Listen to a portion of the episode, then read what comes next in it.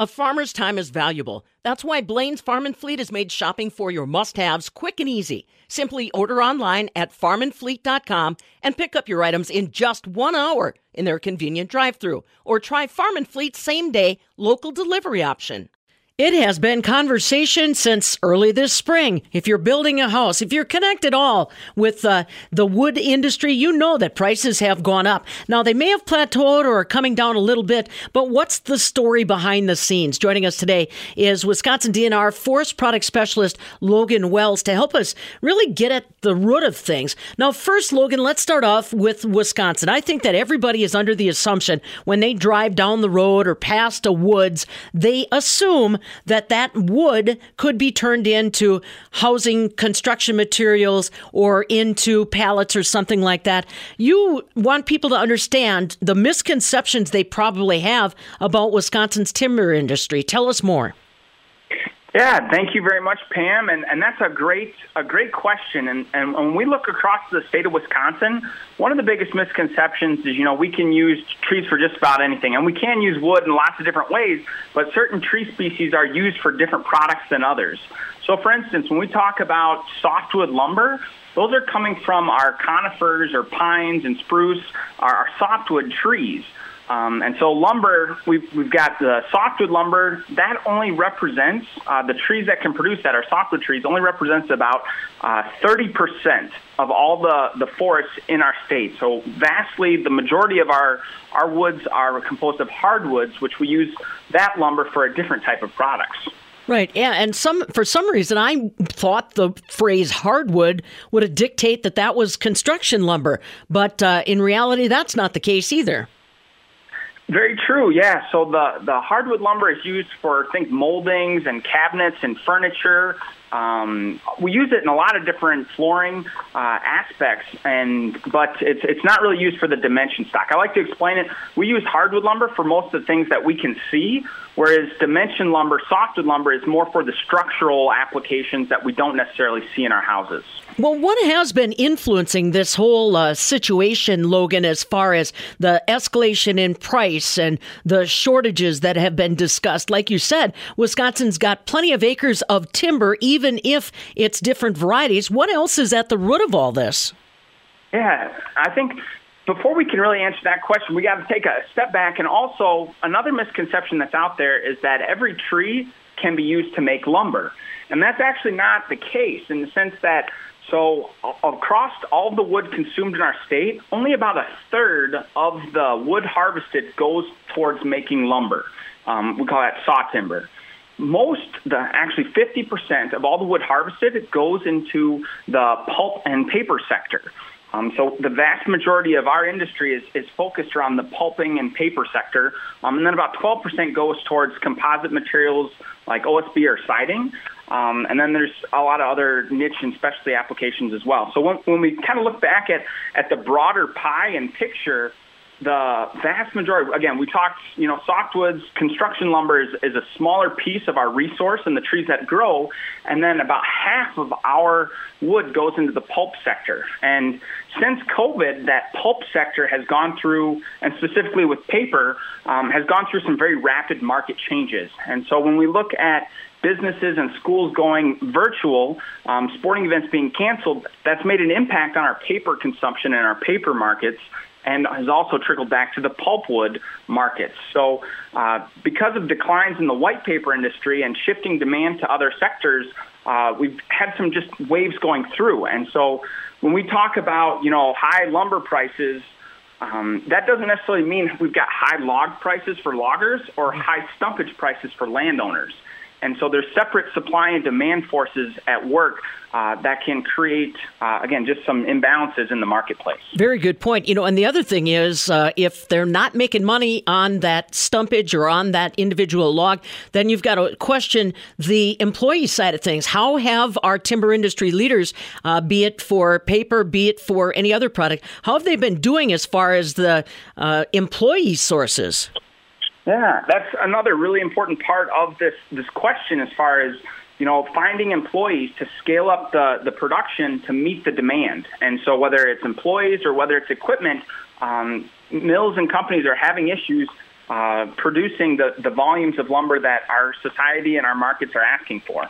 Well, we, we were talking. That's something that the average farmer can recognize. Uh, try to try to get a new tractor on your farm that works without a microchip or something like that. Same same situation you said in the timber moving industry. They're backlogged as far as available equipment. Very true, and like I say, I think we're we're working our well, way through that. But our companies are really trying to uh, to get the wood to the people that that are using it in the markets that need it. So. Um, so when are we going to see this kind of resolve itself, Logan? Like I said, if you read the headlines, you'd say that we're already on that way because of the somewhat softer market prices. But, you know, what is the long-term play on this kind of an issue? Yeah. As you stated, you know, when you look at the wholesale softwood lumber market, um, we have seen a decline uh, from some of the record highs that were earlier in May.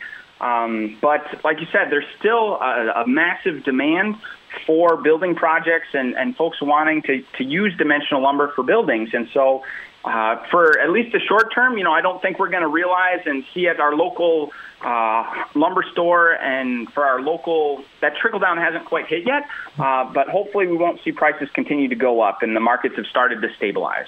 Do we see anybody that's trying to step into that market, Logan, in Wisconsin? Is there, I mean, is our timber industry what we'd call mature? Do we have new companies that are interested? Uh, give us a little sense on Wisconsin specific in the timber industry.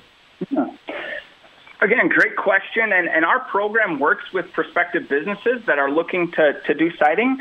Um, and we have had a number of those requests with looking at possible expansions and, and, is the resource available? And so that goes back to, again, that first misconception as far as, you know, the, the vast majority of our timberlands, 70% of all the wood in the state is hardwood species. And so when we when we see markets that are for building materials that might be geared towards the softwoods, we just don't have as much of a resource compared to maybe other parts of the country and the world. Mm-hmm. Now, you have been also telling me about uh, ways that the Wisconsin Department of Natural Resources, and by the way, in case you're just joining us, uh, Logan Wells is along with us, uh, forest product specialist for the Wisconsin Department of Natural Resources. You said that the agency has been working to try to, I guess we'd say, empower landowners that do have a good woodlot or uh, access to timbers to kind of get that process going.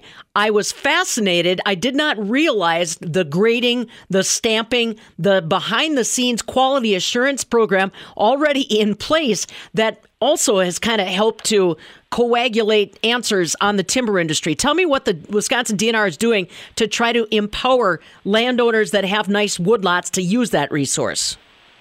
Yeah.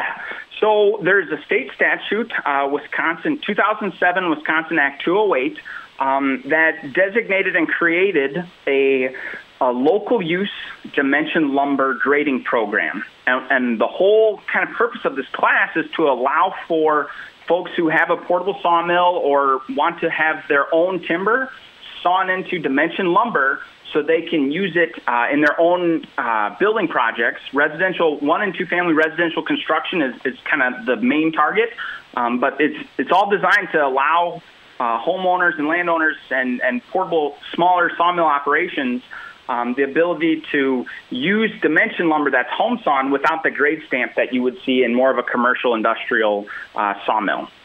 Interesting. So now, how is the DNR? Uh, what kinds of coursework or what do you do to try to empower these folks to use that resource? Yeah, great question. So it's a one day, the, that whole statute, we teach that grading program in a one day class. Um, and it covers everything from you know how what kind of wood defects do we care about and and what uh, for instance knots are going to limit the strength of the board um, and it's a really great program. We teach it in one day. There is a test uh, to make sure that you've absorbed the information and we do some ha- hands-on practice grading. Um, and then at the end you're given a certificate if you pass the test um, that deems that you've passed the class and are certified to grade uh, this local use dimension lumber grading. And if folks have questions or want to find more information, if they Google Wisconsin DNR forest businesses, that will take them to our program's webpage. And then on that page, if they find the tile that says local use dimension lumber, or L-U-D-L. Um, they'll find that program and all the details they need for it. And so far, you said that's been very well received. It has. You know, we've we've been under some limitations with COVID and uh, maximum class sizes. Um, so we've had to reduce some class sizes. But since we've been able to get more classes involved, and, and some of those uh, rules are um, being adjustable, we've had uh, a uh, hundred and so far this year we've had a hundred people take the class. Um, and it's been uh, really well received, and we're just happy to help folks utilize their local timber. And that doesn't have to be just softwoods; it could be uh, hardwoods as well uh, for this dimensional lumber for their local use. Interesting. So many things you did not know about Wisconsin's timber and lumber industry, and now a little bit clearer, we hope, and definitely, hopefully, dispelled some of those misconceptions. That's Logan Wells, forest product specialist with the Wisconsin Department of Natural Resources, keeping an eye on what's happening as far as trends here in the state, and of course, helping folks to uh, empower themselves if they've got a nice woodlot that they want to manage on their own. You can find more, as he said, on the Wisconsin DNR website or ours, MidwestFarmReport.com. From the southern end of the world's longest barn in Madison, I'm Farm Director Pam Jahnke.